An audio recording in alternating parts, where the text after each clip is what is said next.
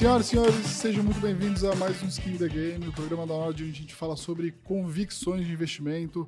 Hoje trazemos mais um gestor macro, então a gente vai poder falar sobre todos os temas aqui: juros, bolsa, commodities, juros americanos, bolsas no mundo todo. A gente está aqui com o Bruno Cordeiro, falar um pouco aqui do currículo dele.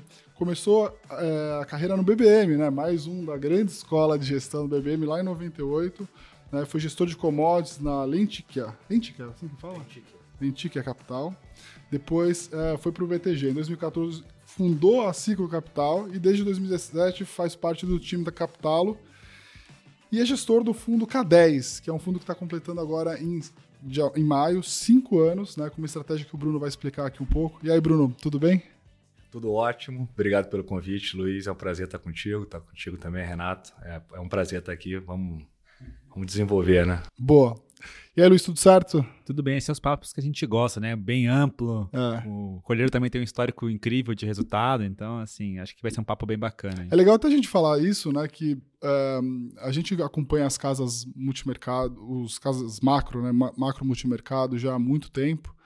E a gente estava começando aqui, contando aqui um, um, fato curioso, né? A gente já visitava a Capitalo há cinco anos atrás, quando o Bruno estava montando a estratégia do K10, né, que hoje está com 10 bi, completando cinco anos, uma estratégia. É, explica um pouco pro pessoal como é que funciona o jeito Capitalo, né? E por que, que tem uma mesa separada, por que, que tem um fundo separado. Acho que é legal a gente falar sobre então, isso. Então, é, a Capitalo ela, ela é uma, uma empresa de ativos líquidos, né? gestora de ativos líquidos. A gente. Nós somos hoje 13 unidades de gestão. Todas as unidades são sócias da empresa, né? A gente é voltado. Nossos principais fundos hoje são fundos multimercado. A empresa está com 30 bi sob gestão, tem 13 anos. E quando o João e o Carlos fundaram a Capital lá atrás, ela tinha um desenho, está sendo implementado até hoje, que é um desenho de fazer esse multimeses, que é o nada mais é do que um fundo multigestor que não tem aquela figura do CIO, né? não tem aquela figura que desenha um, um cenário, vamos perseguir isso, etc. São várias unidades. É, são, hoje em dia hoje são três, né, mas podem ser oito, poderiam, ter, poderiam ser 15 também. É, mas são três unidades lá dentro, cada qual tem seu mandato, tem seu limite de risco, tem seu mandato de atuação. Pode, algumas atuam só em mercados específicos, outras são generalistas, atuam em todos os mercados também. E, e esse é o flagship fund da casa, né? que é o fundo, é a família Capa e Zeta. Aí, uma das estratégias do Capa e Zeta é a estratégia K10, é, que, que, é o, que, é o, que é o time de gestão que eu faço parte. A gente, lá atrás, quando a gente se juntou à Capital, a gente decidiu fazer parte do Zeta e montar o fundo standalone, né, para oferecer para terceiro. Então a gente montou o fundo Capital K10, foi quando o Luiz esteve com a gente lá logo na, na largada para entender como é que era a estratégia. A estratégia é uma estratégia de trading é, em ativos líquidos, muito global. E a gente separa, a gente separa em dois ambientes, né? É, um ambiente micro que a gente opera as commodities e um ambiente macro que a gente usa juros, bolsa e moedas para operar países. É, acho que a, grande característica é a gente é extremamente líquido para poder se arrepender rápido. A gente é, é, oportunista de fato, assim, nossa grande convicção é que vai ter algum grande desequilíbrio, seja macro, seja amigo, para a gente poder participar. E, e, a gente, e a gente tenta atuar pró-tendência. Então, assim, esse é o perfil de gestão do fundo. É, a atribuição de performance está nas nossas cartas, assim, ela é bem diversificada. Assim, é... Apesar do pessoal achar que ele só opera commodities, né? tem muita essa fama. tem, muito, tem muita gente desde o começo, porque assim, tem pouca gente que opera commodities no Brasil, né? Como vocês sabem. Pouquíssimo, né? cara. É, tem pouca gente. Mas assim, tem muito mais gente. É, hoje já tem bast... bem mais do que quando eu comecei nesse ambiente de, de financeiro, né? Obviamente que tem, a, tem sempre teve a turma das tradings. Do tradings, né? é. é. Mas, mas no ambiente de fundos e bancos, cresceu bastante a, a, comunidade, mas ainda é bem menor que a comunidade que faz, que faz trading de mercado financeiro.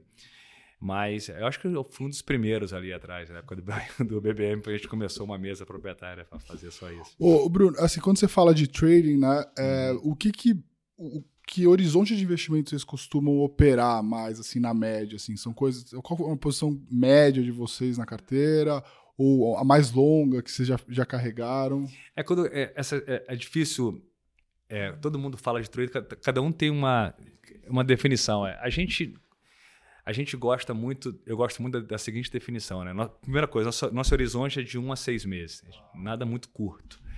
É, nossa cabeça é encontrar situações, setups, situações onde a gente acha que o preço tem que andar rápido para corrigir um desequilíbrio. Então, assim, é, o K10 não é um. E, obviamente, quando a gente encontra essas situações, o que a gente faz? A gente fala assim, cara, ela deve acontecer nos próximos ou um, dois, três, quatro, cinco, seis meses. A gente tenta traçar um script daquele negócio, né? Em que cenários ela deveria acontecer, em que cenários ela deveria não ir bem, é, quais são os riscos envolvidos. E a gente sempre monta um plano de saída, né? Um exit strategy para aquele negócio. Então, assim, isso aí que eu defino o que é trading, né?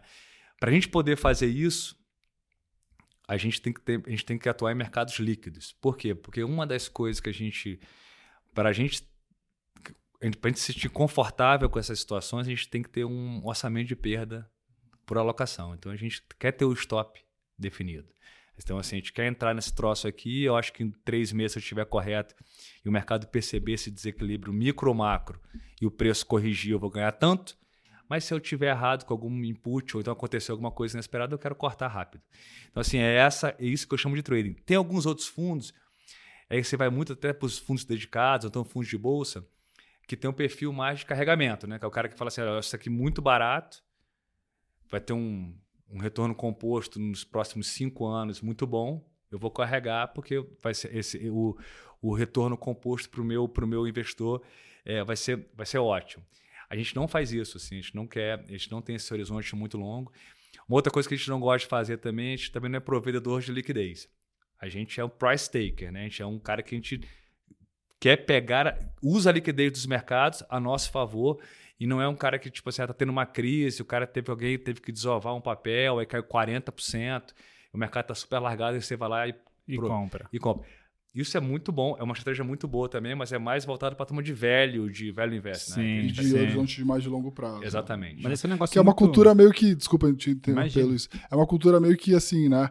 É, imagina que você está num, sei lá, você está num bairro, né? E você tem uma crise no bairro, e você é o grande bolso fundo daquele bairro e está todo mundo desesperado vendendo todos os imóveis, terrenos e tudo mais. Né? Se você tem dinheiro suficiente e está todo mundo em crise, né, você é o comprador líquido daquilo, aqui, daquilo ali e provavelmente se aquele bairro não for tão ruim assim, os preços vão corrigir ao longo do tempo. Né? Mas um trader ele pode falar assim, cara, esses, esses, esses preços vão ficar ruins durante algum tempo. Eu vou vender isso agora porque eu vou conseguir recomprar isso mais barato no curto prazo. Né? Então, acho que é um pouco essa ideia do que o, o, trader faz, diferente de um cara que é mais de velho de carregamento de longo prazo. Sim, né? Sim, não, o que eu acho muito, depois de alguns anos acompanhando a Capital, é muito engraçado porque você conversa com o Carlos e conversa com o Bruno, são cabeças às vezes bem diferentes, assim, né? Assim, é, se você põe os dois, né, vai almoçar com os dois, assim, mesmo juntos, fala, não, isso aqui eu não faria, não, isso aqui eu faria de outro jeito, faria com outro instrumento. Mas o Carlos fala exatamente isso, né? É. Porque ele falou assim, eu nunca poderia trabalhar com o é. hardware, porque a gente pensa tudo igual.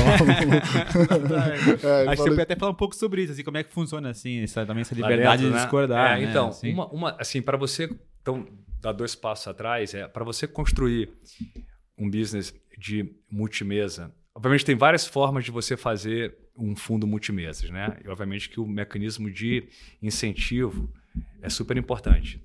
É, lá na Capital, a gente, nosso mecanismo de incentivo é muito mais olhando para o longo prazo, primeira coisa. Então, a gente quer que esses economics aqui do, do, do, do dia a dia do fundo é, sejam espelhados nas ações da companhia. Então, todo mundo que está ali dentro é meio que sócio da companhia, obviamente que trocando ações de acordo com a performance relativa entre os pares. Né? Para você construir um bom fundo multimesa, você tem que ter diversidade e diversificação de não só de, de classe de ativos, mas de estilos de investimento, de processos de investimento. É, então, quando eu, eu, eu um exemplo, tá? no caso do K10, a gente opera todos os mercados, a gente é totalmente unconstrained, né? a gente não tem nenhum tipo de restrição. Então, eu opero muito mercado que o Carlos opera. Volta e meia está com posições opostas, volta e meia está com posições na mesma direção. Volta e meia ele fala, cara, você está fazendo isso por causa disso? Tem um negócio muito melhor para você fazer que é dessa forma. Fala, cara, não faria dessa forma de jeito nenhum, porque esse troço aí até tem. Eu quero. Eu, eu, eu, brinco com ele que assim, volta e meia eu quero maximizar as chances de estar certo naquele trade. e o Carlos quer maximizar o ganho. Às vezes ele pega o melhor ponto da curva. Então, aí você olha, cara, que para o fundo é bom, para o fundo é ótimo. A gente vai ter uma diversificação enorme. Para mim é bom, para mim é ótimo, porque pô, discutir com o Carlos é maravilhoso. Tomara que para ele seja bom também, não sei dizer. Mas, o, mas isso vale. Eu estou falando do exemplo do Carlos porque, porque o Luiz tocou, mas assim, isso vale para as 13 caixinhas. Óbvio que tem, tem, alguns, tem alguns participantes, né, tem alguns sócios nossos que são, por exemplo, o Fred é um cara de sistemático. Dá para discutir muito com o cara sistemático. É, Ele sabe muito bem qual, qual o motivo que ele está Ele até sabe modelo, mas não sabe muito bem qual. Que, que, qual que é o fundamento? Assim, é, exatamente. Então, é, mas tem, tem, a gente tem o Nuno que faz. É, emergente Principalmente moedas e juros emergentes. O Brasil tem, tem, até feito Brasil um pouquinho também.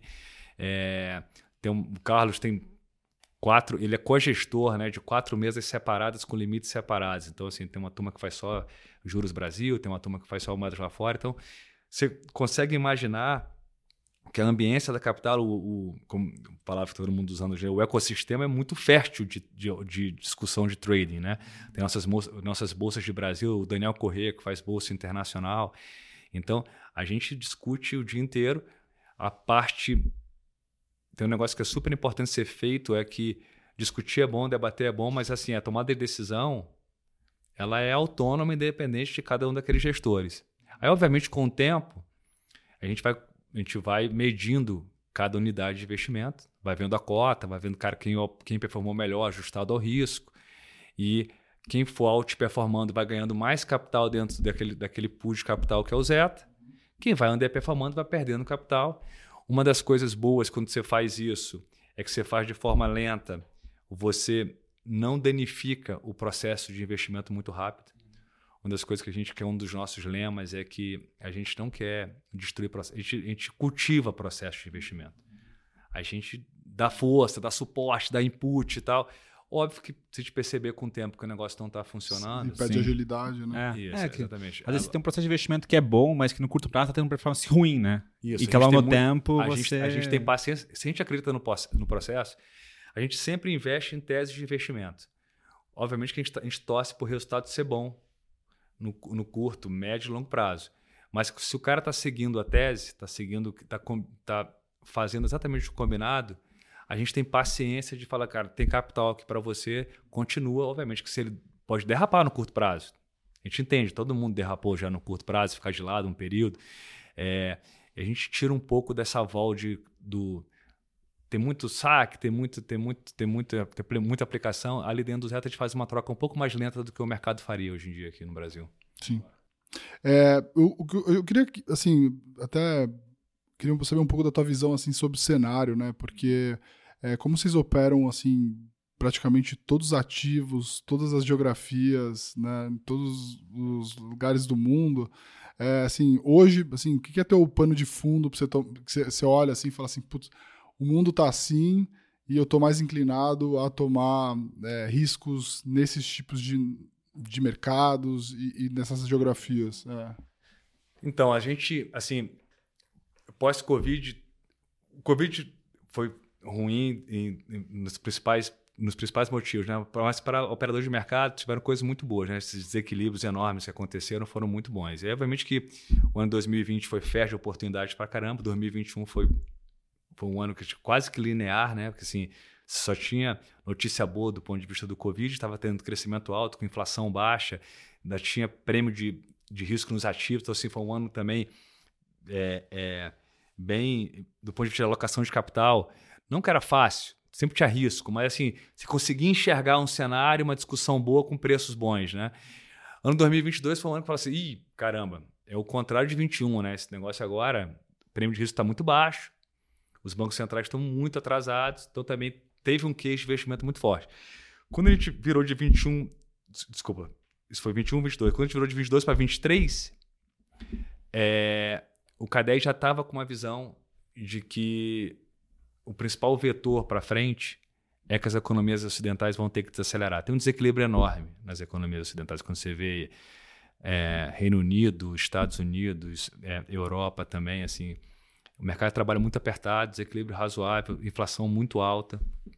é, salários também crescendo de forma forte, PIB nominal crescendo muito forte. Então, é, esses bancos centrais têm mandato de trazer a inflação para a meta. Então, assim, esse, é, esse é um negócio para a gente. Assim, a partir daquele momento, a gente falou: o jogo vai ser esse. Assim, não tem mais espaço para brincar e tentar. Um, claro que todo mundo quer tentar o soft landing, mas, mas assim, a, probabilidade é muito baixa. Então a gente achava, cara, uma, uma desaceleração forte na parte ocidental vai acontecer. E, obviamente, quando você soma todos esses PIBs, essas economias que a gente citou aqui, é um negócio muito grande. Então, esse é um ponto que vem orientando a gente desde o terceiro trio do ano passado. A dificuldade deles aqui, Renato, é o seguinte, que, cara, tem muita oscilação de dado nesse pico de ciclo. Tem hora que parece, caramba, está reacelerando. E a gente acha pouco provável reacelerar, mas pode estar desacelerando menos do que a gente imaginava, tá? Mais devagar, né? Mais devagar, desaceleração mais lenta do que a gente imaginava. É, então, isso aqui, para mim, é um, é, um, é um vetor importante. Brasil tava, era o cara que estava até na frente do filme, né?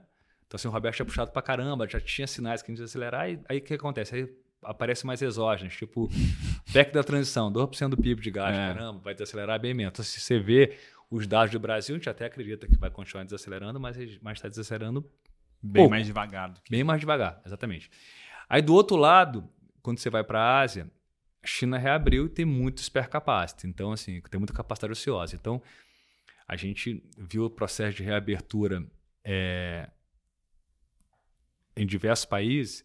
A gente sabe que é muito poderoso. Assim, as, as, economias crescem bastante. Obviamente que isso implica em mais mobilidade, implica em mais consumo, implica em mais serviço. Então, assim, a gente acha que a Ásia está num ponto que é tipo alguns países, tipo, sei lá, Japão não está com cara tem grandes desequilíbrios. China tem tem cara de ter muita coisa é, do ponto de vista cíclico, tem muito mais para andar.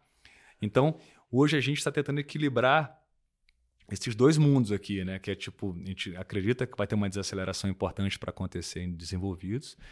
É, não só desenvolvidos, alguns outros países também tiveram que puxar muitos juros para tentar reequilibrar a economia. E tem uma, uma Ásia que está com uma cara muito melhor. É, eu acho que, assim, quando você. Aí, obviamente, que isso aí é, um, é uma grande. É um, é um pano de fundo, né? Aí, como é que você equilibra o portfólio vai depender muito dos cases específicos, das assimetrias de preço. A gente pode discutir aqui para caramba, cada hora a gente está com alguma coisa, mas assim, quando você vê a gente hoje, a gente tem o viés de aplicar os juros lá fora, o que, que significa isso? Acreditar que as taxas vão cair, porque essa desaceleração vai acontecer Óbvio que não é trivial, porque você vê as curvas, é, assim, é, o Fed Fund já está muito tem, algumas já tem muito corte, aí depois a gente pode falar com alguns casos que a gente gosta. É, a parte, eu, a gente acha os ativos financeiros todos caros vis-à-vis o cash hoje em dia, então assim, a gente acha a bolsa cara. Aí você fala, cara, mas tem algum defeito na bolsa, assim, tipo assim, algum setor que você veja que está com. Não tem nada muito, nada muito ruim. Quando eu falo bolsa, eu falo muito bolsa lá fora, né? Mas é, é cara. Então, assim, nesses processos de, de indução desaceleração pelo, pelo, pelo banqueiro central de uma desaceleração, ela tende a bater na, no, no, bottom, no resultado das empresas, né, para baixo. Então, tende a, também a migrar um pouco de investimento de renda variável para renda fixa. Então, a gente acha que esse processo não acabou. O nosso viés é sempre ficar operando também mais vendido em bolsa. Aí na parte de commodities, cada, cada, cada, caso, cada commodity tem um caso específico, a gente pode falar um pouco para frente, e moedas também. E quando, eu te perguntar, pode falar. Eu ia perguntar assim, dado todas uhum. essas opções, qual que você acha que é a melhor assimetria hoje? Você fala assim, cara, isso aqui vai ser fantástico. Ou acho que vai ser fantástico? Então, a gente. É, como está desalinhado, assim, como está desincronizado, né? A Ásia está com uma foto boa é, e e, e o Ocidente está com essa foto de aceleração mais que a gente acha que vai acontecer, tá? A gente acha que é meio que uma obrigação. É, como, como vai acontecer, obviamente, que vai ter muito ruído, vai ter muito ruído e, e chacoalho. A gente não está com uma concentração no portfólio. Assim, nossa, eu acho que o, uma das coisas que a gente preza muito lá no K10 é assim, a gente tem que ter diferentes alocações para conseguir é, ter bons retornos ajustados ao risco para o nosso cotista.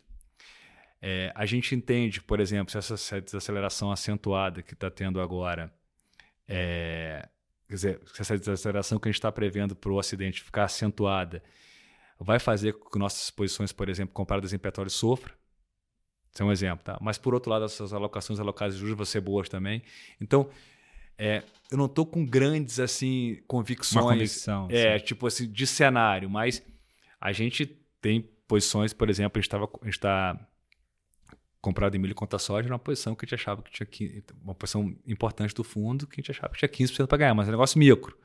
É, e a gente tem posições também é, é, compradas em moedas, principalmente, principalmente no euro contra o dólar, que dado a foto de hoje, né, de, de quando você olha assim os, os, termos de troca, né, a parte, as contas externas da Europa comparado com as dos Estados Unidos, quando você olha também o diferencial de juros, nos nossos modelos lá de valuation, o euro teria que estar tá muito mais para próximo de 1,20 e não 1,07 foi quando a gente comprou ali. A gente estava comprando a 1,07, 1,08, a 1,10 agora. É, mas isso é, um, é uma, uma, operação de, de, de, de, de valor esperado mais baixo, mas de vol mais baixo também. Então, assim, eu acho que só o, o, essa é uma operação até de, de horizonte mais longo. É, mas a gente acha que vai convergir. Mas eu olho hoje o portfólio e olho essa cara, essa discussão de cenário, eu fico muito animado com as oportunidades. Mas são diversificação pulverizadas ali dentro. Uhum. Eu queria que a gente voltasse depois nesse, nessa discussão euro-dólar, né? Mas antes, só para a gente não, não, perder aí o, a, a, ordem, eu queria que você falasse, assim, muita gente ouve, obviamente, né, nas notícias, histórias sobre China. Acho que eu já escuto a história sobre China há algum tempo, né? Assim, dá para acreditar que assim tem uma tese ainda secular lá ou é uma coisa assim que você olha que é muito mais, apesar de vocês terem um mandato muito mais de curto prazo e tal, mas dá para acreditar que tem alguma coisa lá de tese secular que daria para você investir esperando um, um, um carrego bom para frente ou é uma coisa assim que vocês estão querendo é mais curto prazo, tá? É. Assim, a, a tese, a gente tinha essa discussão da tese secular ali atrás, que a gente ficava discutindo se a China ia migrar. Esse tipo parecido com o que aconteceu com o Japão lá atrás. Ia ter uma hora que o PIB ia crescer bem menos, mas com uma composição muito melhor. E, a, e, a, e, a, e o PIB per capita ia subir para caramba. Assim. Então a, China ia virar uma economia de mais consumo Classe média. Classe média, etc. Cara, quando acontece isso, você não tem noção. Assim, os ativos é uma explosão absurda, entendeu? Assim, e obviamente que a Ásia, ela consegue imprimir esse tipo de mudança, né? uhum. É, já imprimiu em vários casos. A gente aqui na América Latina tem um pouco mais de dificuldade, mas a gente já imprimiu em vários casos. Só que o, o, que eu acho que aconteceu e que me deixa muito com o pé atrás, assim, a, os, os, o que tem sido feito do ponto de vista de política é, é contra isso, entendeu? Assim, então, eu acho que eu, eu não tenho é, convicção de que estar alocado a médio prazo em ativos na China é um bom negócio. São baratos, mas eu não acho que é um bom negócio. Então, assim, a gente tá. A gente tá... é, é até legal essa história do Yuan, né? Que o pessoal falou assim: ah, não, agora a China está querendo abrir né, o mercado, quer transacionar em outras moedas e tal. Eu falei assim: será que se ela abrir é, para os chineses poderem comprar dólar no mundo todo, ela vai dar um tiro no pé ou não, né? Assim, talvez tenha feito muito mais contrário do que. Você, soube, você soube quando, quando ela abriu para a saída de capital, o negócio ficou, explodiu. Teve que, teve que fechar a saída. E até te perguntar, com base nesse cenário, né, Cordeiro? Você assim, olha, lá, é, o Ocidente, né, ali vai desacelerar, mas o, o Oriente parece que está reacelerando. Como é que fica isso para para commodities, principalmente, que é um negócio. Para Brasil, que, né? Para Brasil, enfim, né? Quem que vence isso daí, assim? Quem que vence de, essa batalha? Então, é, depende muito da composição é, e depende muito do, do grau, né? É, quando eu digo da composição assim, de construção. Por exemplo, a gente, a gente, a gente tinha uma convicção no. Dar dois passos atrás, a gente tinha uma convicção no case de óleo muito baseada em. Era principalmente baseada no, no, no que tinha acontecido pós-guerra de Rússia e Ucrânia. Então a gente fazia a conta e falava assim, eu já entendo como é que são as sanções, porque a gente viu vários processos de sanção acontecer no passado, Venezuela, Irã, etc. A gente olhava lá as contas de Rússia e falava o seguinte, olha só, isso aqui é uma barbada, vai sair, vai cair, as exportações de Rússia vão cair pelo menos um milhão e meio de barris dia ou até 3 milhões de barris dia, tá? Como as sanções não tão fortes. Vai ter muito óleo que vai ser comprado pela, por Índia, China, etc., que vai ser reprocessado, vai voltar para o mercado. Esses caras não vão participar das sanções, mas assim, com as sanções no Ocidente, vai ter uma queda razoável das exportações de Rússia, que é um negócio muito relevante. grande, é muito relevante. E aí, obviamente, naquele período, os Estados Unidos falaram, opa, a gente não pode deixar isso acontecer, então a gente vai fazer um, um bridge loan aqui, né? Uma, a gente vai emprestar um pouco de óleo para o mercado, vendeu reserva estratégica para caramba. O mercado de óleo ficou ali tentando se equilibrar ali no ano passado. E óbvio que no final do ano, quando teve a recessão da China, que de fato entrou em recessão por causa do política do Covid-0, como vocês lembram, etc., o óleo chegou a cair para caramba. E aí a gente, é, até aquele momento, a gente fala assim, cara, as sanções vão fazer o kick-in aqui no último TRI, de fato. China vai reabrir o ano que vem e esse déficit vai ficar agudo ano que vem, porque não tem mais tanto espaço para vender reserva estratégica assim. Só que a gente, a gente, cometeu um erro de análise aqui, porque as sanções elas não funcionaram para nada. Hoje a Rússia exporta mais do que exportava pré-guerra. Esse é negócio muito louco, né? Assim. É um negócio, cara, é, é, é, chato, assim, porque eu não consigo nem entender porque eles fizeram isso direito, entendeu? Assim, porque, é, no, tanto do ponto de vista estratégico, parece ruim. Mas, dito isso, assim, a gente, a gente liga menos do ponto de vista até mais preocupado com o nosso portfólio. Do, do, ponto de vista de alocação, é, a gente, foi um erro de análise e a gente achava que o mercado de óleo tem um déficit crônico, desculpa, tem um déficit agudo agora no primeiro semestre desse ano. Então a gente estava muito preparado para isso, assim, com uma, várias estruturas de opção para cima, com muita convexidade no livro. É, aí mudou a história. A gente trata hoje em dia como se a Rússia fosse exportar o que está exportando. Uhum. Mas um Por capex muito baixo. Isso. Aí, aí, essa, aí, tem essa discussão que você conhece bem, assim, como teve capex muito baixo lá atrás, assim, tem muito pouca reação de. Cheio até reage, desculpa, óleo de xisto até reage esse ano. Cresce, cresce um pouquinho, mas assim, nos preços de hoje, o crescimento do ano que vem vai ser, no, no melhor cenário, zero. Melhor cenário, a gente acha que até cai um pouco ano que vem. É, você tem do outro lado a China reabrindo, quase reabrindo, então assim, tem um, uma demanda aí de, de, de mobilidade barra aviação que vai kick in. Então, quando você olha os números, são números bons, mas nada muito agudo como a gente achava lá atrás se tivesse problema de Rússia, tá? Mas, obviamente, que justifica um petróleo acima do que está agora. Por quê? Porque, como a OPEP está em cima do mercado, ela já falou que, cara, cara de 75, 80 é meio piso para eles. É um goleiro ali. Então, né? se, então, se começa a ficar com o cara que sobra um pouco ali num trimestre, ela fala, ah, aperta e tal. É, então, assim, é um caso que a gente gosta, a gente acha que tem pouco a perder. É, quando é que. Como é que a gente perderia? Aí, volta, indo à tua pergunta. Se por acaso a desaceleração do acidente ficar for muito forte, muito acentuada, e começar a bater em crise financeira, crédito, etc., aí, historicamente, as commodities caem.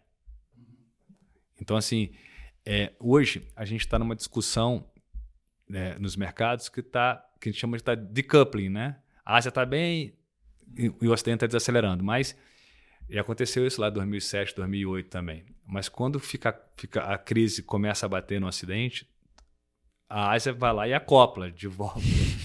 Então, assim, não consegue carregar sozinha. Então, esse é um trade meio cínico, de fato. A gente acha que tem um espaço ainda aí para o mercado, começa, quando começar a ver os números do segundo semestre, começar a se animar mais.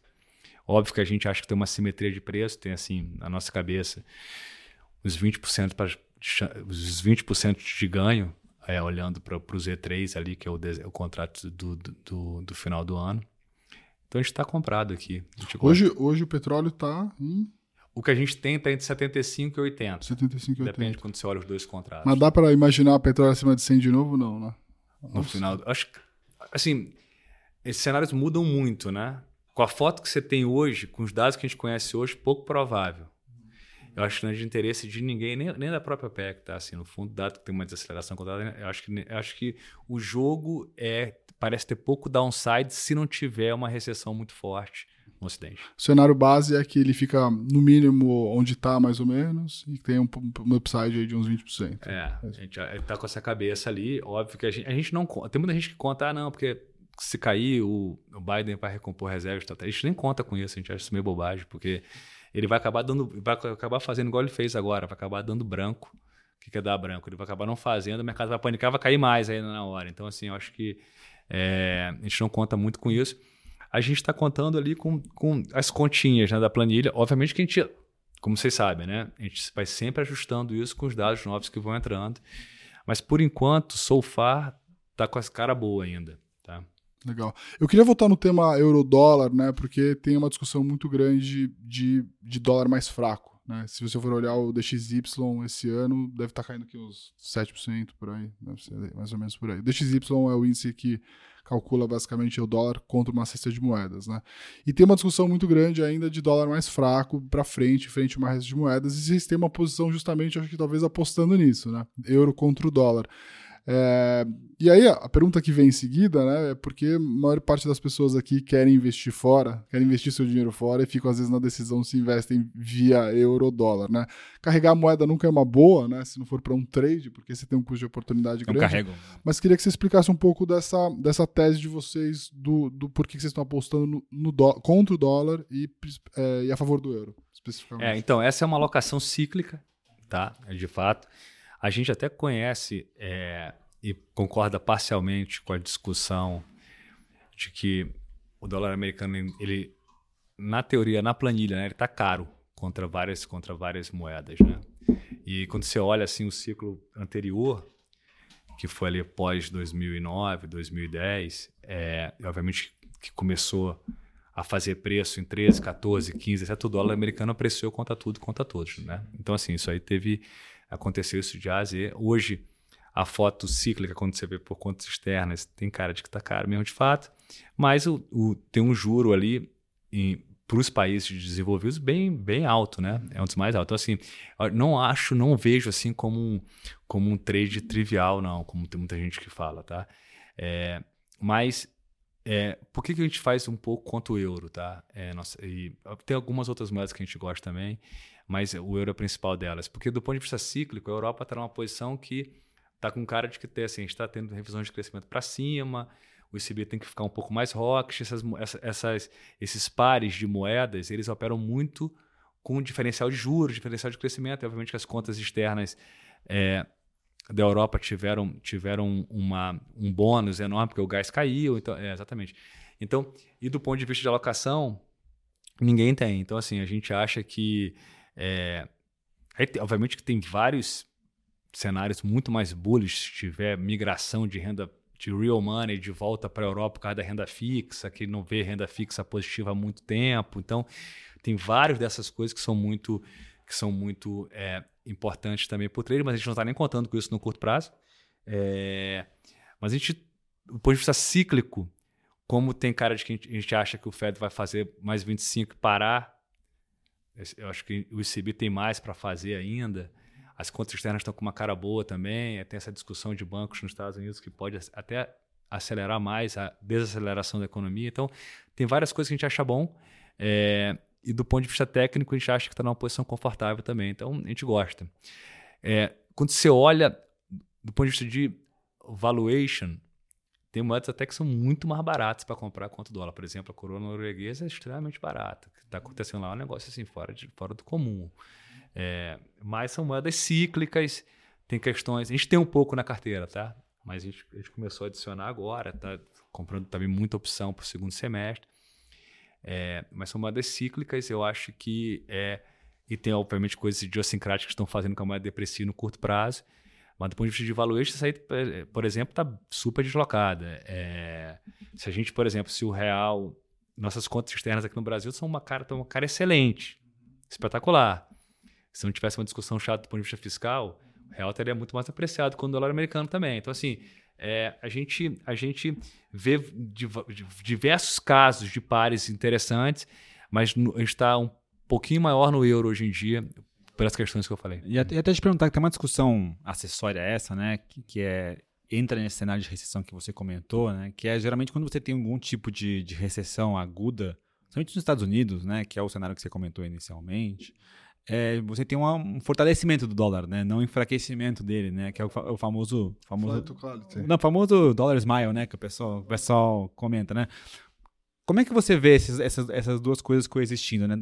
É, dessa vez isso não vai acontecer? Ou como é que você está vendo isso na sua posição de A gente não gosta muito de, de, apostar que não vai acontecer. É, essa, acho que essa, talvez é, essa vez é diferente, é, é uma coisa difícil. Tipo. Eu não gosto muito, não. A gente tem lá, nossa cabeça, assim, do ponto de vista, do ponto de, vista de processo, a gente adora análogo histórico. Adora. Assim. A história não se repete, mas rima. É, é isso. Assim, a gente adora análogo histórico. A gente faz muito para commodities, a gente acha até melhor. O Carlos, a gente, botando lá na discussão que você perguntou, o Carlos até gosta menos. A gente pede muito análise, a gente tenta, a gente tenta ver tipo assim, situações que a gente acha que o mercado pode interpretar como semelhantes, como é que o mercado se comportou, entendeu? Aí fica, caramba, a gente está em 98, 99, não, não está, como é que funcionou? Quando teve agora a crise de bancos agora, a gente lembrou muito de que aconteceu, o RTCM, Rússia em 98, como é que se comportou, o que, que o Fed fez, aí depois o que aconteceu a economia, a economia lá atrás, parou 99, a economia explodiu. E, tem uma, tinha uma discussão muito parecida que está tendo agora, que puto, os bancos caíram, vai ter cotação de crédito. Então, a gente sempre compara para tentar enxergar como é que o mercado pode se comportar e a gente tem, a gente tem muita convicção que tem muita gente lá fora que faz parecido. Então, obviamente que é, faz diferença. Mas eu acho que se estiver aguda, de fato, não tem por que não achar que não, não, não, não que o dólar vai apanhar. Eu acho pouco provável. Agora, sim, depois se acontecer, é capaz dele começar. É... Mas tem assim algum ponto assim de dólar real assim que você, você pensaria em ficar comprado ou ficar vendido? Assim? No dólar. Dólar real, é. Fica dólar real. Porque essa é um pouco a, então, a, a discussão. É, a discussão do mais dólar. difícil, né? Então, a discussão do dólar real, ela tem uma. Ela tem uma. Ela tem aquela, aquela característica de, tipo, assim, essa, essas crises de confiança né, que a gente pode chegar até aqui no Brasil, ainda mais com carrego alto elas demoram a acontecer, né? Porque o carrego alto finge que ela não está acontecendo, né? No fundo, é, o sapo em água quente ali, Isso, né? demora, demora, demora e fica convexo uma hora. Então, assim, tem uma dificuldade enorme, porque como demora, demora, demora, você fica pagando um custo absurdo para participar da festa. Mas, obviamente, que assim, se estiver correto e a crise de confiança vier a acontecer, vai valer a pena no final. Geralmente vale. Mas, assim, muita gente não aguenta, estopa no meio do caminho, desiste. É quando começa a ficar conversa, o cara já está meio traumatizado. Então, assim, a gestão desse troço não é uma gestão trivial. E na história de vocês, vocês chegaram... A gente adora fazer esse negócio, só que a gente tem, a gente tem é, é, vou usar uma palavra ruim aqui, mas a gente tem uma, a arrogância de querer, de querer acertar o time. Então, por exemplo, a gente não tem nada agora. Uhum. Tava assim, no começo do ano tava, tava maior ruído, assim, de Brasil, assim, tipo, caramba, vai, vai explodir. Tudo errado, tal. a gente olhava as contas externas, olhava assim, quando é que fazia as contas de, de endividamento, vai demorar, eu manjo eu sempre falo que eu manjo Max não quebra prazo. Tem que chegar na hora pro negócio quebrar, entendeu? Assim, então a gente não vai, vai ser agora. E olha que lá dentro, a gente, sim, eu é mais comprador de dólar, no K10, né? O Tomer, a gente, a gente faz gestão compartilhada, é um time, né? O Tomer fala, cara, não vai acontecer agora. Então a gente, a gente teve comprado, teve vendido, mas posições pequenas. Quando você olha o, o a resultante, era que a gente não estava convencido. Por quê? Olhando para frente, parece uma boa comprar o dólar. Não é comprar o dólar, é vender o real, né? Esquece o dólar americano agora. É tipo assim, achar que o real vai se depreciar, porque a gente pode entrar num processo de inflação mais alta de fato. É... Por outro lado, não é agora. Tem o Roberto Campos aí, juro alto, juro real alto. Tem uma discussão de. Parece que o Haddad está comprometido no curto prazo a não querer, não querer ter um estresse. E o mundo também está jogando a favor do Brasil, né? Então, assim, eu acho que a situação global joga a favor da gente. A gente não quer se arriscar, não quer se arriscar, a gente não quer ter essa locação vendida em real agora. A gente podia entrar nesse assunto que é bom, né? Falar um pouco do que você tem de expectativa em relação ao que vai acontecer no Brasil em termos é, de condução de política, de política econômica e o que, a gente pode esperar em termos de, de política do Banco Central mesmo, né? É, ontem teve o Roberto Campos falando, explicando o pessoal por que, que o juro tem que ficar tão alto e, ao mesmo tempo, algum pessoal do, do governo fica sempre mandando alguns recadinhos, né? Impossível, o Lula falou de novo, é impossível investir com um juro tão alto, né? Qual é a tua visão em relação à política econômica? Para onde vocês acham que a gente deve caminhar aí? E o que, que a gente pode esperar de Selic aí para esse ano? Eu acho que, o, eu acho que o Roberto está certo. É, acho que ele está certo, está totalmente correto. Assim, eu, eu, não tenho nada a falar. Assim, a, a última ata do Copom foi, foi uma maravilhosa. Assim, foi, é, foi uma aula, foi muito boa. É, é uma pena que a gente está é, a gente está tentando atacar uma, uma, uma, uma, parte da governança tão importante, né? Que o regime de metas é um negócio muito importante para o país. Assim, você ter a moeda equilibrada é um negócio que tipo, ajuda para caceta na sociedade, na coordenação da sociedade. Então, a gente não deveria estar tá brincando com isso. Óbvio que o motivo dessa discussão toda não tem nada a ver com o Roberto. O motivo é que a turma quer crescer mais e a gente não tem como crescer mais. Assim, não tem muito espaço para crescer mais. A inflação já te diz isso. Né? É, é uma pena. Assim, eu acho que é um equívoco de estratégico tentar crescer mais à força. O Brasil não tem essa, não tem, acabou, não tem mais hiato, assim, não tem mais espaço para crescer da forma que estava crescendo. E ciclicamente tem que abrir o espaço. Aí quem faz isso é de fato política ou monetária ou fiscal. Aí o fiscal estava jogando até contra, né? Ter a PEC da transição. Aí o monetário fica mais preso. Dito isso, eu acho que é, os juros reais são altos aqui no Brasil, então fica essa turma, caramba, o juro real no Brasil é muito alto, é muito alto, mas assim, é por um motivo, né? Porque é, a gente tem duas discussões, né? Tem uma discussão de, de endividamento e, obviamente, que propensão a gastos. Endividamento alto, com propensão a gastos alta, deixa os prêmios lá na, na, na parte mais longa da curva altos vai fazer o quê, né? Isso aí é o que a gente é. Assim, o mercado nada mais é do que o reflexo do que ele acha que as pessoas estão ali tomando conta do, do, do, do bastão querem fazer. E do outro lado, é, a, gente, a gente tem uma economia que está desacelerando, mas com uma inflação resiliente ainda. Então o mercado bota muito corte. Na nossa cabeça lá, só para falar agora de posição, né? A gente acha que o mercado bota muito corte muito cedo. Selic. É, muito cedo. Então a gente até tem uma posição que ela é desinclinada. É, a gente é tomado no calendário do ano que vem, mais ou menos, mas, grosso modo, está aí aplicado no seguinte. Lembrando que no, no calendário de 2025 já, o Roberto já não vai mais estar tá aí. É, exatamente. Então a gente acha que. Por que, que tem prêmio ali, né? Tem prêmio, né? Tem, tem, tem puxada naquele calendário. A gente, acha, a gente acha meio esquisito, a gente não consegue entender. E na curva de juros reais também tem o mesmo, tem o mesmo tipo de, Parece um bug esse negócio assim, mas, mas, mas de fato tem. É... Mas, gente, mas, nosso viés, só para te falar, é como a gente está enxergando a parte cíclica, tá, tá, a economia está desacelerando, é, bem menos do que a gente achava. Assim, até os dados de mais alta frequência na margem que a gente tem, que a gente acompanha lá, tá até com cara de estar melhor do que a gente achava de que estava de novo. É, aí você pode falar que é por causa do agro, não importa, mas está um pouco melhor. Os dados de inflação, lá, a parte de serviço, está com cara de estabilizou, mas é um patamar alto ainda. É, alto, alto. Então, assim, a gente olha é, a discussão para frente, eu acho que ela é de desinflação, desaceleração e desinflação.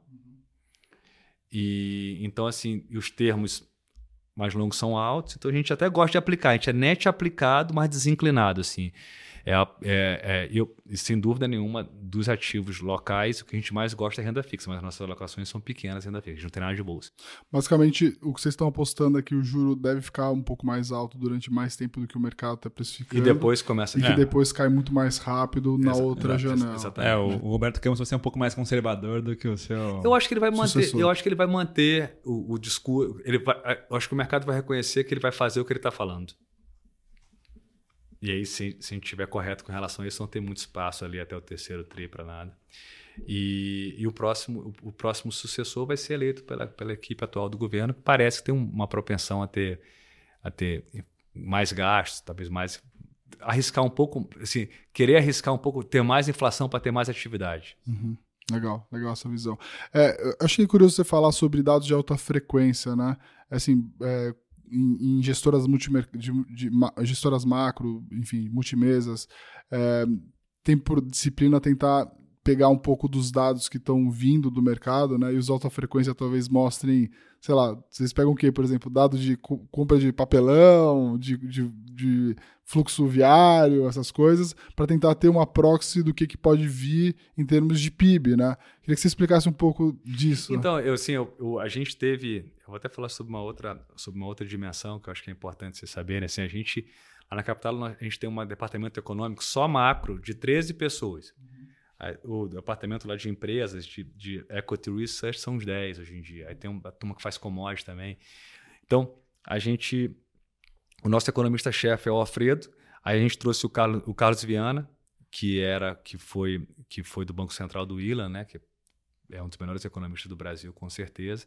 A gente tem investido muito, não só em análise de dado público, obviamente que análise e interpretação de dado público, aí são 20 países a cobertura, é coisa pra caramba, como em dados também, na parte de, data de base de dados, etc.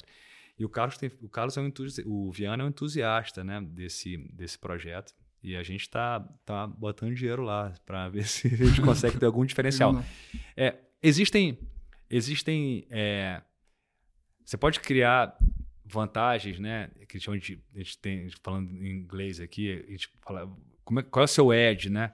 É, a gente pode tentar criar vantagem na parte informacional, você tenta ter um pouco mais de informação do que o mercado, né? E aí, obviamente, que pô, tomar as decisões corretas em cima daquilo. E a gente pode também ter vantagem do ponto de vista de, cara, tem sete de dados públicos aqui, você tem que montar um mosaico, assim, ele não é completo. Só que tem gente que monta lá um mosaico e acha que é o Fred Flintstone. Tem gente que fala, ah, cara, isso aqui não, é a Gisele Bündchen. Assim, então, vai, olha, são coisas totalmente diferentes, mas cada um olha de um jeito. É, a gente investe muito para tentar montar o um mosaico e interpretar ele da forma correta. E na margem, a gente tem, tem, investido bastante na parte de tentar pegar um pouco mais de informação do que o mercado, que não é fácil. O mercado brasileiro é muito competitivo, assim, muita gente boa, os bancos têm muita informação, tem muita informação, obviamente, hoje em dia online, que é, que é proprietária.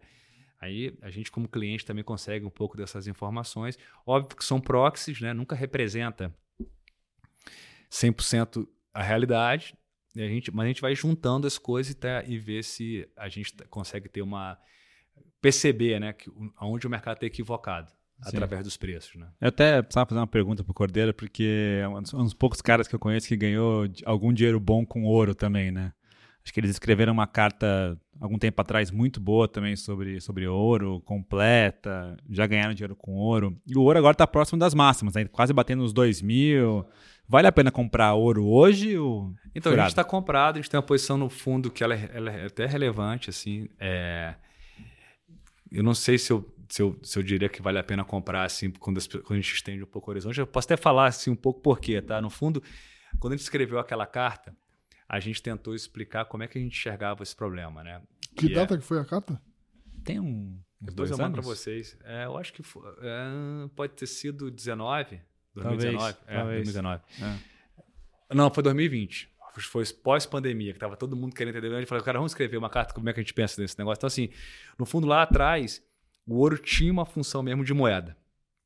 Lastro de moeda, né? Não tinha essa, esse, esse advento aí da, do fiat currency, né? Da moeda sem lastro, é uma coisa muito nova. É, e, obviamente, dos lastros antigos, o ouro foi um dos principais. Então, a gente Dá um exemplo para você, vai ficar meio fácil. Assim, quando tem um problema de, de confiança aqui no, aqui no Brasil, você quer, entre aspas, vender o real, você compra o quê? Você compra o dólar americano. Por quê? Porque é uma moeda de reserva hoje em dia. É, um, é quase como se fosse. É, é, a principal moeda, é o principal porto seguro quando você quer se defender. Nada mais é porque, ela, como a, a, a, os Estados Unidos têm o maior mercado, melhor regulação, melhores leis, etc., não é à toa que a sua moeda é a, moeda preferida de todo mundo. Já foi o, já foi o British Pound lá atrás, tal, etc. E, mas quando tem crise em países de desenvolvidos, de confiança, tem muita gente que fala, vou, vou, vou fazer o quê? Vou comprar o real no Brasil? Não, ninguém faz isso. A pessoa ainda compra ouro, ainda tem uma parte do mercado que compra. E o ouro tem uma outra característica, tem alguns bancos centrais que tem também. Então, na nossa cabeça, lá quando você estende, quando a gente pegou e estendeu o horizonte é, para 50, 60 anos, a gente percebia que em momentos que você tinha uma discussão de debasement das moedas de desenvolvidos, principalmente do dólar, o ouro andava muito bem. E, obviamente, quando o fiscal estava ruim, o endividamento estava muito alto, o Banco Central estava fazendo repressão financeira, o ouro andava muito bem. Em momentos onde você tinha solidez fiscal e, obviamente, que juros reais positivos nos juros, o ouro caía bastante também. Ninguém queria ter aquele troço, porque é uma moeda que você tem, você tem, você tem que pagar para ter. Você tem que pagar um cofre para deixar lá dentro. Imagina, ela não te gera nenhum rendimento. Não tem um yield, né? Não tem nenhum yield, exatamente. Então, quanto, quanto mais alto é o yield do dólar, hoje está quase 5%, menos interessante deveria ser comprar o ouro. Né? Então, a gente, no, no final de 2021 início de 2022, falou assim, cara, esse negócio do ouro é um short certo. Estava até short pré... É, guerra da Ucrânia, aí teve aquela onda de compra é, por questões geopolíticas. A gente até escreve um pouco na carta, esses episódios são ótimos para vender. Tem essas ondas de compra por questões geopolíticas, assim, geralmente dura pouco e você, e você é, uma, é, uma, é uma boa oportunidade de você duvidar e apostar contra. É esperar os especuladores de curto prazo se encher daquele troço, depois você, fica uma maravilha. Mas a gente tomou um calor enorme ali atrás E aí a gente tava assim, com o script, a gente ficou meio short ali o ano passado inteiro. Só que tava, tava caindo muito menos do que indicava os modelos. Assim. Você via investidor pra caramba saindo, dá para ter umas métricas de como é que tá a alocação. A gente, a gente via e falava, cara, tá muito esquisito isso. E aí, obviamente, que a gente percebeu ao longo dos últimos dois trimestres do ano passado, tá tendo muita compra de Banco Central.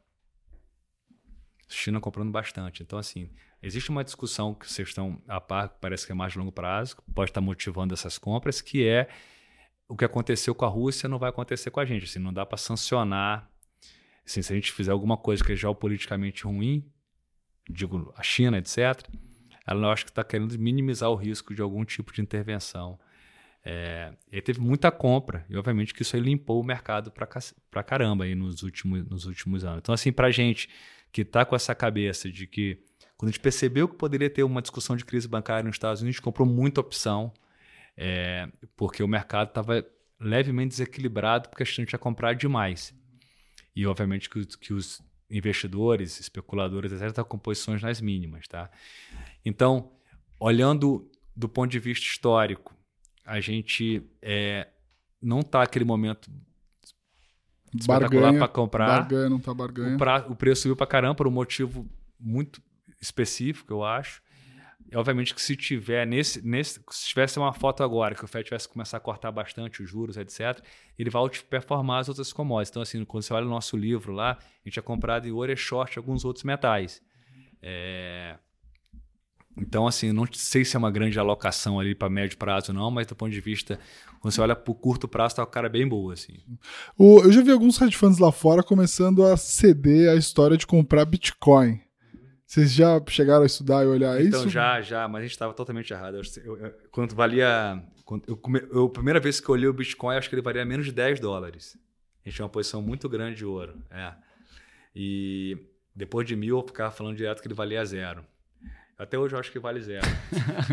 ele está valendo 30 mil. Então, assim, eu acho, que eu não sou a boa pessoa para você perguntar. mas, o, mas assim, ele tem uns usos que são. que a gente minimizou lá atrás, que assim, você consegue Principalmente para quando você quiser fazer pagamento de coisas ilegais, né? É, obviamente que. Tipo, porque assim, o ouro é muito bonito a história, mas você não chega pro cara e fala assim, cara, me, me, me dá isso, eu te dou uma barra de ouro. Não tem como. Bitcoin não é um negócio mais fácil de você usar como transação.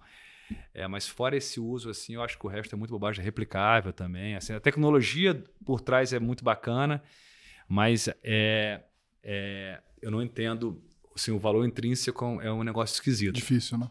É, porque entrou num play de antimoedas que podem ser emitidas, né? Porque os bancos centrais estavam aumentando muito a, a, a, base monetária e tal, né? Acho que a primeira vez que eu olhei, né, achei aquele negócio interessante foi quando a gente ainda estava no quantitative easing, né?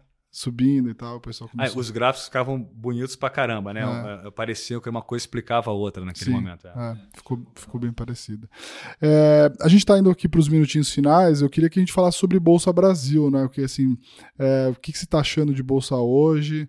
É, dá para ficar comprado, dá para ficar mais vendido. Como vocês também têm muita essa cabeça de, de operar mais no curto prazo, é, tá muito mais no tático, tá muito mais no relativo. Como é que tá a cabeça? Então a gente ficou. Essa foi uma alocação que foi frustrante para gente, sendo bem, sendo bem transparente, porque a gente estava com a cabeça correta no começo do ano. A gente queria, a gente achava que o cenário do Brasil era ruim. A gente olhando os ativos, falava assim, cara, acho que a renda fixa não dá para ficar tomada aqui, tem uma desaceleração, a gente achava que tá, até seria mais intensa do que está sendo. É, olhava as contas externas também, não queria comprar o dólar, como eu falei antes. Eu olhava a bolsa e falava, caramba, é, tudo bem que os analistas acham que ela é barata, mas está tendo um fluxo de saída, então, do ponto de vista técnico, era muito bom vender. E o carrego é alto também, quando você fica short, você fica com um CDIzão para seu favor. Então, a gente olhava aquele pacote e falava, cara, isso aqui está muito bom. Do ponto de vista de processo, a gente achava que o Roberto ia segurar um pouco mais tempo também. Então, assim, é, a gente ficou short, ganhou pouco. Pegou um texto do movimento que ganhou pouco. É... tem coisa pior, né? Assim, é, a gente tem o, o, a vida do investidor é lidar com a frustração todo santo dia, né? Porque às vezes você está muito certo, você está muito convicto, aí o negócio às vezes demora muito, muito para acontecer, você cansa e, e, resolve sair porque você cansou. Aí o negócio vai andar na tua cara. Ou, né, você tá certo, né? Assim, eu, eu também tava com essa visão, assim, achava que a bolsa tava é, cara, achava que o fluxo era ruim. Vendi 50% do portfólio, fiquei vendido, caiu acho que 3, 4%. Eu falei, puta, já tava sofrendo um, um tempo. Aí quando você está sofrendo muito tempo, você fala assim, puta, comecei a ganhar dinheiro, ganhei 4, 5%, eu vou sair desse negócio. Aí depois caiu mais 10. Aí você fala, puta. Não, e, e, tem aquela história, né? Quando você compra e dá muito certo, você fala, puta, comprei pouco, né? Devia ter comprado mais, né? É. E quando cai, tá você fala, pô, comprei demais, né? Devia tá ter feito mesmo. Tá sempre insatisfeito. Ou perdeu muito ou ganhou pouco, né? Nossa, essa é uma satisfação diária, né? Tem que ser, o psicológico é muito grande. Não, é, tem mais algum assunto que a gente chegou a falar aqui, Luiz? Pra gente enterrar, a gente tem aqui mais uns cinco minutinhos. Mas só falando, olhando para frente da bolsa, uhum. a gente acha que ela é dominada, ah, desculpa, ela, ela, acha que ela é dominada em risco pelo, pelo, pela renda fixa. A gente prefere a renda fixa ainda. É, a gente tem, como eu falei, a gente tem essa parte mais da barriga da curva, tem um pouco de B também, assim, acho que é dominada em risco. Todo mundo fala, ah, mas tem muito desconto. Tem um ecoteru positivo hoje em dia, mesmo descontando é, Petro, Vale, etc., tem positivo, que é um caso, um caso raro no Brasil. Geralmente o ecoturismo primo aqui é negativo. Mas é, é, a gente acha que a renda fixa ainda, ela para a bolsa andar mesmo de fato, para valer a pena, é, em termos de risco e retorno, é, é, é, a renda fixa tem que começar a ceder. Então a gente prefere, a gente chama isso de dominância de risco, né? a gente acha que a renda fixa é melhor ajustada ao risco do que a bolsa. É, mas a gente não fica mais short na bolsa do Brasil aqui. Eu acho que assim. É, tá, tá, muito, leve. tá muito barato para ficar tá muito barato, contra. Muito leve, muito leve. Tem que tomar cuidado, assim. assim se a renda fixa tem um sinal positivo. Qualquer piscadinha ali. Já... Exatamente. Então, assim, né, nosso viés aqui é de comprar. Só que lá atrás a gente tinha. A, a, a, já olhava o cenário, era convicção maior. Ganhar um pouco. Agora é um negócio mais tático, porque a gente está com a nossa cabeça de aloca, as nossas alocações irem crescendo na renda fixa quando os dados, obviamente, ficarem. Acho que um exemplo do, de, de como o mercado estava tão leve e tá tão barato foi quando saiu o dado de inflação, o mercado andou muito rápido, né? Porque mostrar que estava muito, muito leve mesmo. É porque o dado de inflação por si não é uma coisa assim tão forte, né? A gente precisaria ter vários dados de inflação mostrando, né, que uma coisa mais permanente. Mas estava tão leve, tão leve mesmo. E o pessoal tá tão, né? Acho que tá tão barato que andou rápido. Acho que a gente podia terminar falando sobre um assunto aqui que acho que a gente esqueceu de falar, que é sobre é, os indexados à inflação, né? Assim, é, Raramente a gente vê, assim, raramente, assim, acho que nos últimos, desde que eu comecei no mercado, acho que em três vezes, essa é a terceira vez que eu vejo é, as NTNBs batendo aí é, inflação mais 6, 7, né? Chegou a bater 7, né? Essa é uma posição que vocês gostam? É, de, que tipo de vencimento? Ou assim, vocês não veem assim como uma grande oportunidade? Aqui tem melhor, é, assim, primeira, primeira coisa, assim, as simplistas no Brasil, elas são altas quando você, você acha que a meta normaliza ela em 4. Mas vamos chutar que seja 4, não sei qual, qual, vai ser o número, assim, mas imagina, ou 3. Se for 3, elas estão muito, muito altas, porque as simplistas estão rodando ali para frente por volta de 6%, ballpark, tá? É, então elas, as simplistas são altas. Tem um prêmio enorme da gente não levar a sério o arcabouço de meta, não levar a sério o fiscal, tá? tem um prêmio. Então, é, então a gente, a gente geralmente gosta de comprar B é, quando as empresas estão mais baixas, vira visa de juro real. Então, a melhor relação é, a, na nossa opinião, a B28 que a gente, que a gente tem. Uhum. É, do ponto de vista da alocação, obviamente que esse juro real é muito alto, de fato. Eu acho que é, eu nem sei se a gente consegue pagar esse juro real ex post. Provavelmente não vai conseguir pagar, vai ser menor ex post. Então, assim, a gente acha uma boa alocação. O melhor ponto para a gente hoje é a 28 é que a gente mais gosta, a gente tem comprado aí nos leilões, etc. A gente gosta. É, a gente tem feito bastante também de renda fixa incentivada. Depois para quem incentivada quiser... é muito boa também. É, é muito a gente tem feito de 28 até 30, tem algumas coisas boas, porque esse mercado deu uma estressada boa. E para quem quiser conhecer, tem a Marília lá que faz o trabalho no Renda Fixa Pro. Vou deixar aqui depois o link para depois o pessoal que quiser conhecer. Assim, é... A incentivada tem um negócio que vocês devem falar para a turma que, no fundo, num cenário de, onde o nominal Sim. anda muito, ela é, o, o, prêmio de ser, de ser incentivado, incentivado é muito bom. É, é enorme, enorme, o prêmio.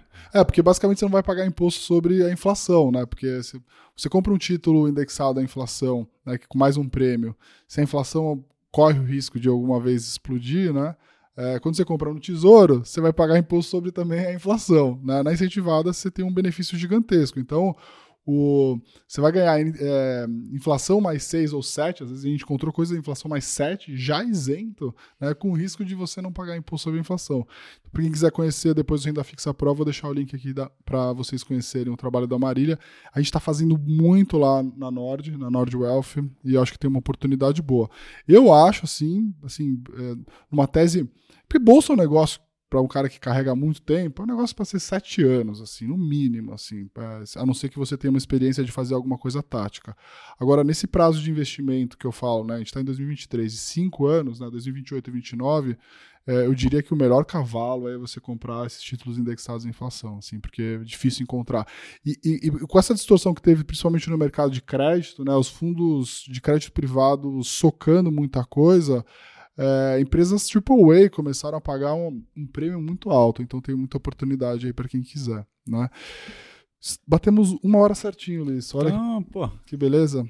Bruno, eu queria é, deixar é, você encerrar aqui contando um pouco mais aí da casa, de como o pessoal é, é, conhece né, mais detalhes do K10 e, e eu te agradecer de novo aí pelo, por ter vindo. É sempre um prazer é, ouvir o pessoal da Capitalo e você aqui, aqui é a primeira vez, a gente vai te convidar mais vezes. Né? A gente vai ter que trazer os dois ao mesmo tempo. Cara, é, pra, é, uma, rolar, é uma experiência, uma... vale a pena. É divertido. Né? É uma experiência, vale Não, a pena. Eu queria agradecer vocês, assim, é um prazer estar aqui. É, acho que o Carlos esteve aqui também, foi um, foi um, foi um prazerzaço, a gente adora o trabalho que vocês fazem.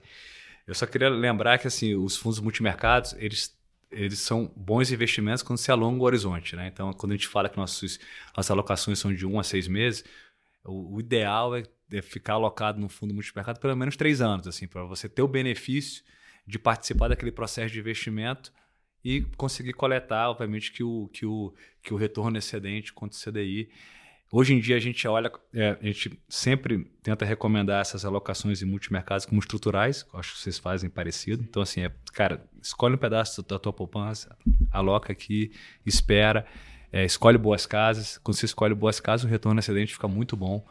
E a gente é muito convencido que a gente, na Capital, a gente está com um time bom, investimento bom em pesquisa, bom em pessoas. Então, a gente está muito animado aí para os próximos, próximos anos.